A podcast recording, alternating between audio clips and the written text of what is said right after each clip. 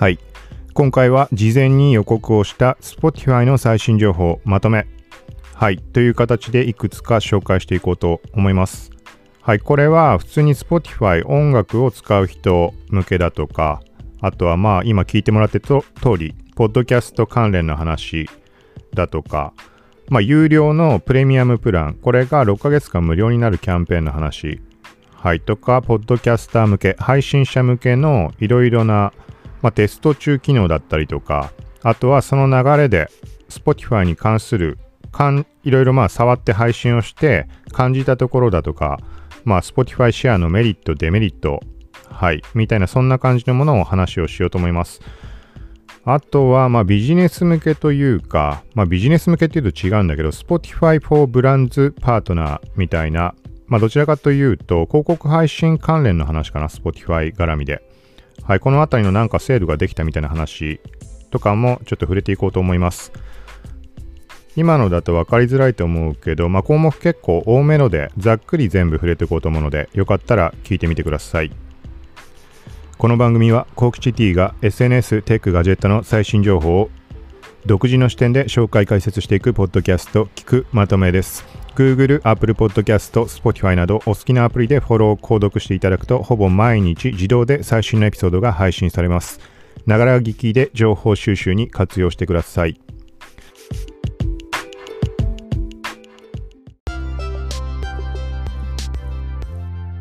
はい。ということで、まずは昨日、Spotify の公式日本アカウントがツイートしていたもの。はい。Spotify で TikTok Japan Hits 30プレイリストが公開。はい。まあこれは TikTok とかだと、なんかまあなんとなく見てても耳にね、記憶に残るというか耳に残ってる曲とかってあると思うんだけども、何の曲だろうってね、思うところとかいろいろあると思うんだけど、個人的にも特別音楽とかを意識して聴くってことってもなあんまりないんだけどそれでもなんかこの曲知ってるなって思うものって大体やっぱり TikTok で耳に入ってきてみたいなことが多くてで実際にこの TikTok Japan Hits 30、見に行ってみたらあ、まあ、確かに聞いたことあるなって、まあ、気になった曲とかもいっぱいありましたはいこの辺りは全部 URL 概要欄に貼っておくので、そこからチェックしてみてください。その他の関連項目、この後に話すことに関しても全部リンク貼れるところは貼っていきます。はい。続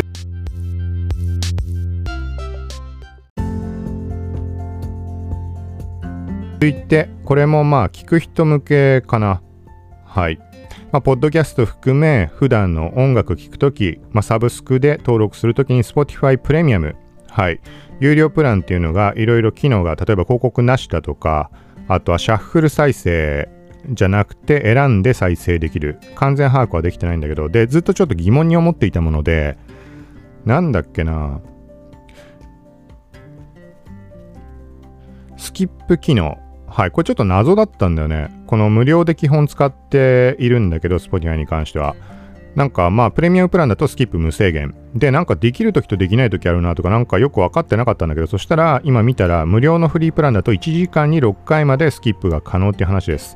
はい。まあいろいろあとは高音質ってなってるんだね。これも知らなかった。無料だと標準音質で、プレミアムプランだと高音質ってなってます。はい。で、これは一般的にというか通常月額908円なんだけど、で、まあなんかしょっちゅうキャンペーンあるので3ヶ月間は無料だとか、まあ Spotify 時代でもあったりはします。はい、タイミング次第だけど。で、今回これが6ヶ月間無料キャンペーンっていうのが開催されていて、E プラス、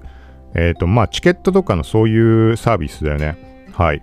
まあ、E プラス経由で Spotify 登録するとってことだと思うんだけど、6ヶ月間無料キャンペーンが開催中とのことです。まあ、このあたりは、まあ、今触れたみたいに、なんだろうな、サブスクで音楽聴く時代っていうのもあるし、あとは、ポッドキャスター、ポッドキャスト配信する人とかも、なんだかんだ Spotify を使う頻度って多いと思います。で、後で触れるけど、まあ、Spotify に、まあ、アンカー経由で一括配信した時とかっていうのは、えっ、ー、と、まあ、ちょっとメリットがあるので、これは細かいところは、まあ、配信者向けというところで後で触れます。はい、これも概要欄にリンク貼っておきます。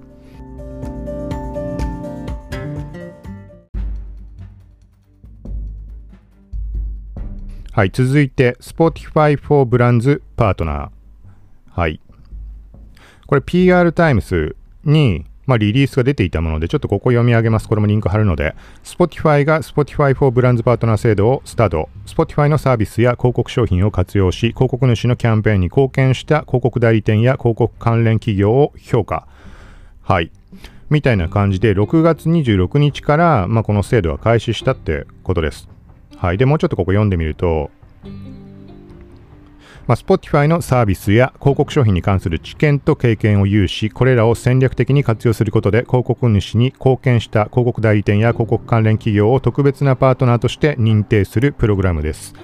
はい。対象パートナーには、認定代理店限定のセミナーやクリエイティブ開発や効果測定に関する共同プロジェクトへの招待など特典を提供いたします。はい。っていう感じで、なんか初回の、まあ、認定パートナーみたいな感じかな。特別パートナーとして認定したのは次の11社ですっていうところで、ちょ社名のとこだけざっくり読み上げると、IREP、FM 東京、オトナル、サイバーコミュニケーションズ、ザ・ゴール、JR 西日本コミュニケーションズ。これなんて読むのかな？違ったらごめんなさい。新通かな？新しいに通るっていう。はい。で、トライバルメディアハウス、電通デジタル、ボヤージグループ、マッキャン・エリクソン。はい。で、なんか認定パートナーの対象期間は半年間で年に2度選出、認定みたいな話です。まあ、このあたりはそっち方面が別に詳しいわけでも何でもないからあれなんだけど、まあ音声広告だとかそのあたりがこのポッドキャスト自体も含めて盛り上がってきているっていうところ。はい。で、Spotify がそのアンカ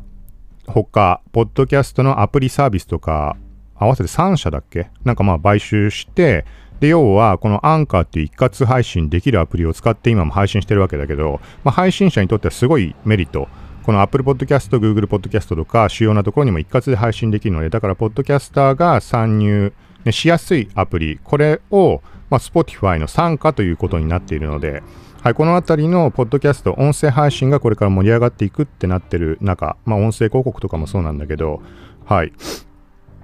そこと密接に Spotify が関連づいているので、で、さらには海外のインフルエンサーとかを中心に専属契約を結んだとか、日本国内でもちょっと前ありました。はい。えっ、ー、と、番組名なんだったっけ？ケミオの耳掃除だけか。なんかランキングもう1位になってるけど、6月末ぐらいに解説したのかな？はい。っていう感じで、そうなると、まあそうだよね。ポッドキャストってところへ今まで興味なかった人たち、そのファン層が、まあ、聞くためにサブスク加入したりとか、うん、とにかく音声配信ってところに興味を持つ人がもう一気に加速していくんじゃないかなっていう。で、なおかつ音楽も聴けるわけなので、はい。まあそういうところで、なんかこのビジネス方面、この企業とか、まあ広告関連とかそっち側の、まあ、企業の話にはなるけど、まあこのあたりはね、当然アンテナ張って、あの気にはしているところだとは思うけど、ちょっと目についたので今回触れてみました。はい。で、なので、この後、まあ話すところとかも、ポッドキャスター向け、配信者向けの話とかもするんだけど、この裏返して考えてみると、何かの、まあ、ヒントになるところはあるかもしれないので、よかったらこの後も合わせて聞いてみてください。はい。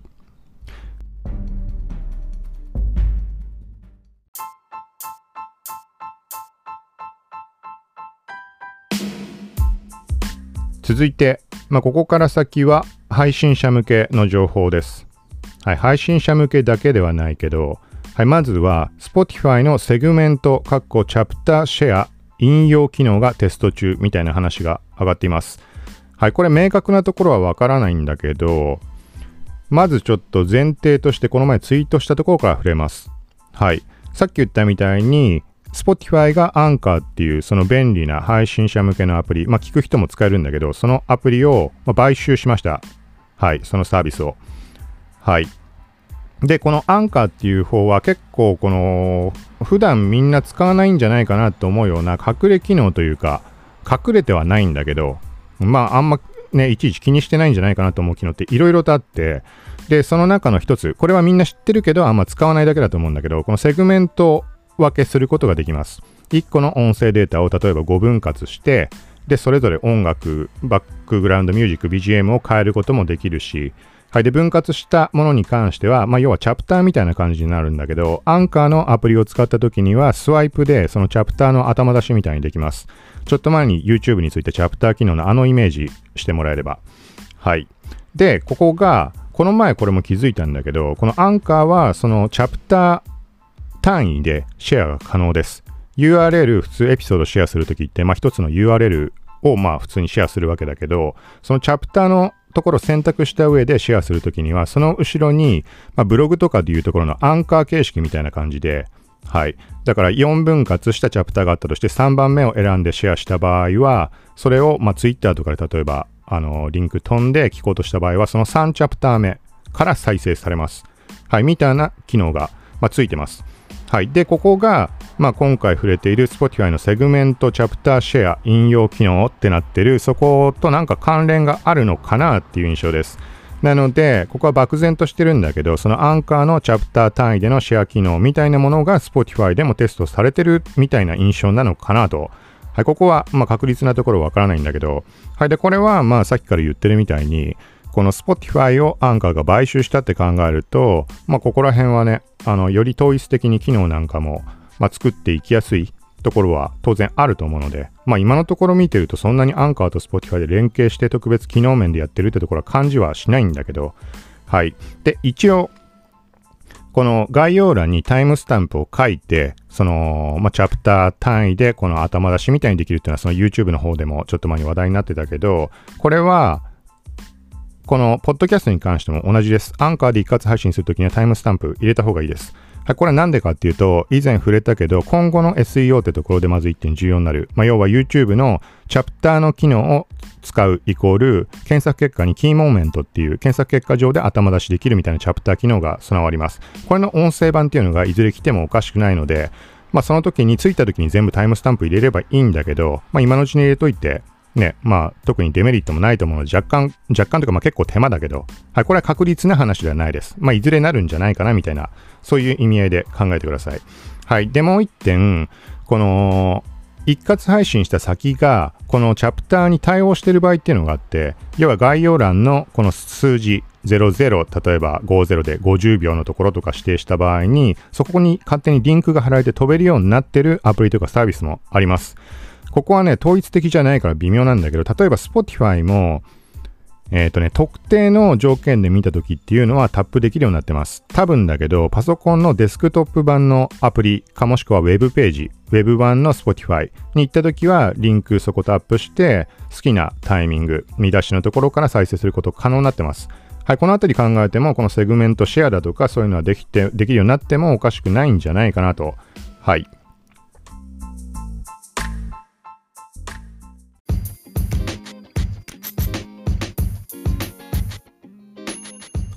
続いて、またここからは全部配信者向けになります。Spotify で、ここからまあ、いろいろ試してみて、こう配信したりしていて感じたところというところになります。まあ、こういうことかなみたいな、みんなどう思ってるんだろうみたいな意味合いも含んでるんだけど、ちょっとね、漠然と感じたところで、例えば Spotify のアナリティクス、名称はっきり覚えてないけど、まあ、使えるようになってると思います。そこを見てると、こう、フォロワーの増加とかっていうのも、まあ、数値的にわかるので、はい、すごい使いやすくなってるっていうのはあるんだけど、ただし、これはね、本当に、えっ、ー、と、まあ、その配信者次第ではあるんだけど、個人的に俺自身で言うと、その、なんて言うんだろう、例えば他の SNS でファンを抱えてて、それで音声配信始めましたみたいなことではないので、いきなり始めたので、そういう人たちの参考になればと思うんだけど、だから特にファンみたいな人がいて、あ、じゃあ始めたんなら聞こうみたいなことはまずない状況。はい。で、状況に対して、そういう意味では、どこのプラットフォームで聞かれてるかっていう差は、この俺自身の影響力とかそういうことではなく、単純に、なんていうのかな、純粋にどこのプラットフォームから聞かれやすいかって判別につながりやすいんじゃないかなと思います。まあ、こんなもんデータのね、数値少ないから、そんなとこで判別、厳密なとこはできないんだけど、まあ、そういう時に感じているところとして、この Apple Podcast がなんだかんだ再生してもらえる数が多い。はい。で、そこに対して Spotify っていうのは、まあ、数値も見えていて、フォロワー数は増えていってるんだけど、対してそんなに再生されない。これ内容に依存するところあると思うんだけど、はい。そういうジャンル、このジャンルだったら再生されやすいなとか、そういう率を感じることもあるんだけど、なんかそういうことよりもやっぱり根本的なその差、Spotify と Apple Podcast、ここの比較でいくと、Apple Podcast は当たり前なんだけど、Podcast 専用の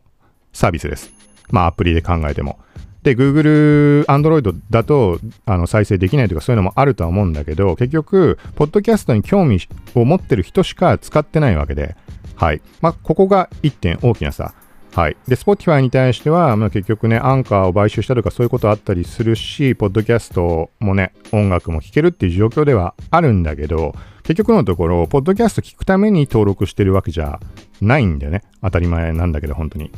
だから聞く人たちはたまたま目についたから、じゃあちょっとフォローしておこうってことが、あの、まあ、それは一つメリットなんだけど、逆に言うと、フォローの数値が増えていったからといって、イコール、そのポッドキャスト再生される回数が増えるってことはないんじゃないかなって。要は音楽を聴くために登録とかアプリを使ってる人たちが、ポッドキャストを見かけたからフォローしただけっていう、そういう感じすごい多いような気がします。だからさっき触れたみたいに、インフルエンサーの参入とかで、ポッドキャストを聞くっていう習慣がついてきた時には、逆に言えば、今ね、その特に興味ないけど、ちょっとたまに聞こうかなぐらいで、興味を持ってフォローしてくれてるその人たちっていうのは、後々生きてくるかもしれないけど、はい。まあ、なんとなくそこは感じたところです。はい。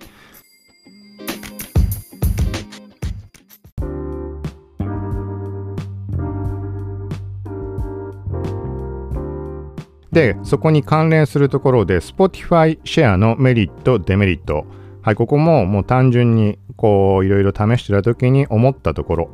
はい。まあ、これも個人レベルなので、まあ、そんなね、数値的に参考になるどうかはないと思うんだけど、まず、ポッドキャストを例えば Twitter とかでも何でもシェアするときに、どこのプラットフォームのものをシェアすべきかって結構悩むんじゃないかなと思います。でも一番厄介なのはなんかタイトルが入ってくんないとかシェアをした時、まあそういう細かいところもあるんだけど、そこはまあ手間を惜しまず自分でタイトルつけて、でリンクのみそのシェアになった時にまあタイトル入れる感じにするとして、で以前は Spotify でシェアすると Twitter 上とかでも再生ができたので、もう圧倒的に Spotify って思ってました。はい、でも今は再生されない Twitter カード的なそこのところで。ってなったら他のね、プラットフォームと大差がなく感じてしまうわけで、はい。まあ、これは Twitter シェア自体の話だけど、で、まあ、Spotify で言うと、このインスタストーリーズにシェアして、そこからリンク飛んで Spotify で聞いてもらえるっていうそういうメリットもあるんだけど、これもあるタイミングから、このアプリダウンロードしてないと、あの、再生できなくなりました。これも環境いろいろあると思うから、例えば Android とか全然触ってないかわかんないんだけど、iPhone で見てる限り。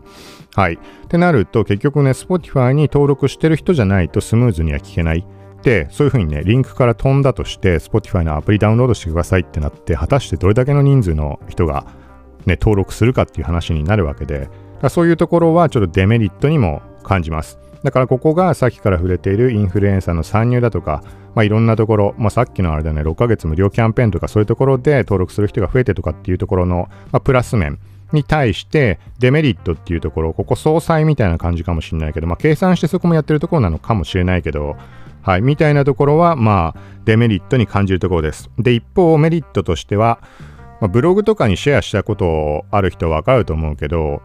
WordPress にしろ、ノートにしろ、Spotify のエピソードの、まあ、リンクを貼ると、プレイヤーとして表示されます。なので、ブログとかノート上で再生してもらうことができる。はい、これはものすごい大きなメリットなので、で、他のサービスとあんま対応してるところないような気がして、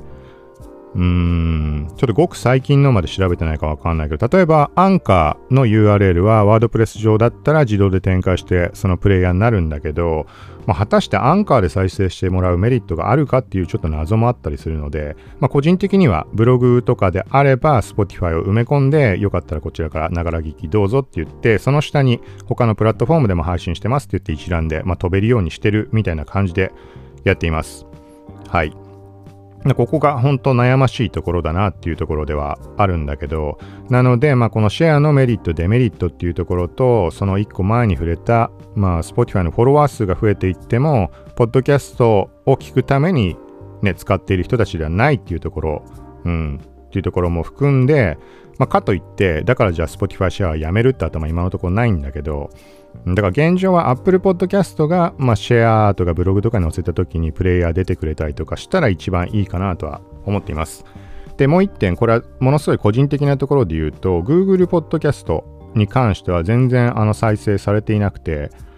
うん、その前言ったみたいに検索経由で来る人たちを考慮してっていうところをいろいろ試したりしていたんだけど、そのアナリティクス見てみると全然再生されてないです。ただし、ブログの方に概要欄に貼ってあるとこからは流れてきてます。はい。だからこれどっちがいい悪いってね、まあそれぞれ人それぞれだと思うけど、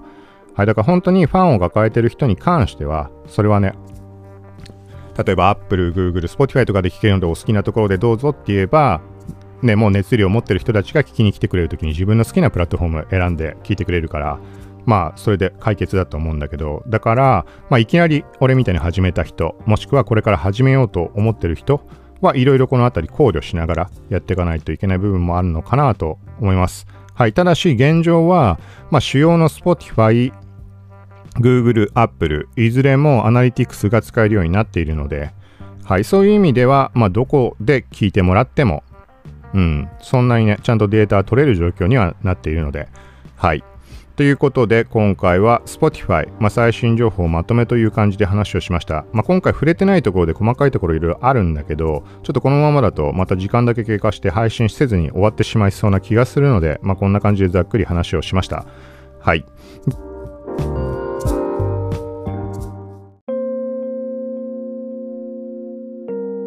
で、音声関連で補足として、ここ最近何回か触れてはいるんだけど、ノートにマガジンを作って声の墓場っていうのを作りました。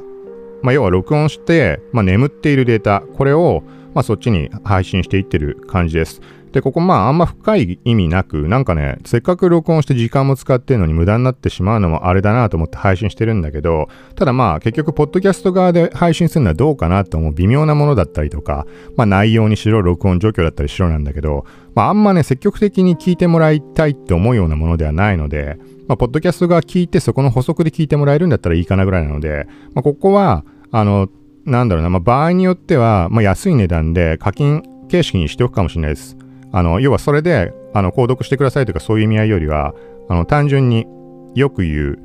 なんだろうね、あんま、課金にすることによって、まあ、見せたくないものを見せる、その形式の一つみたいな。はい。まあ、深い意味はないけど、現状はまあ、この、あのー、普通に公開してるので、はい。そこにね、なんか反応があったり、例えばマガジン登録者が増えてきたりとか、なんかあとは、まあ、アクセス解析で、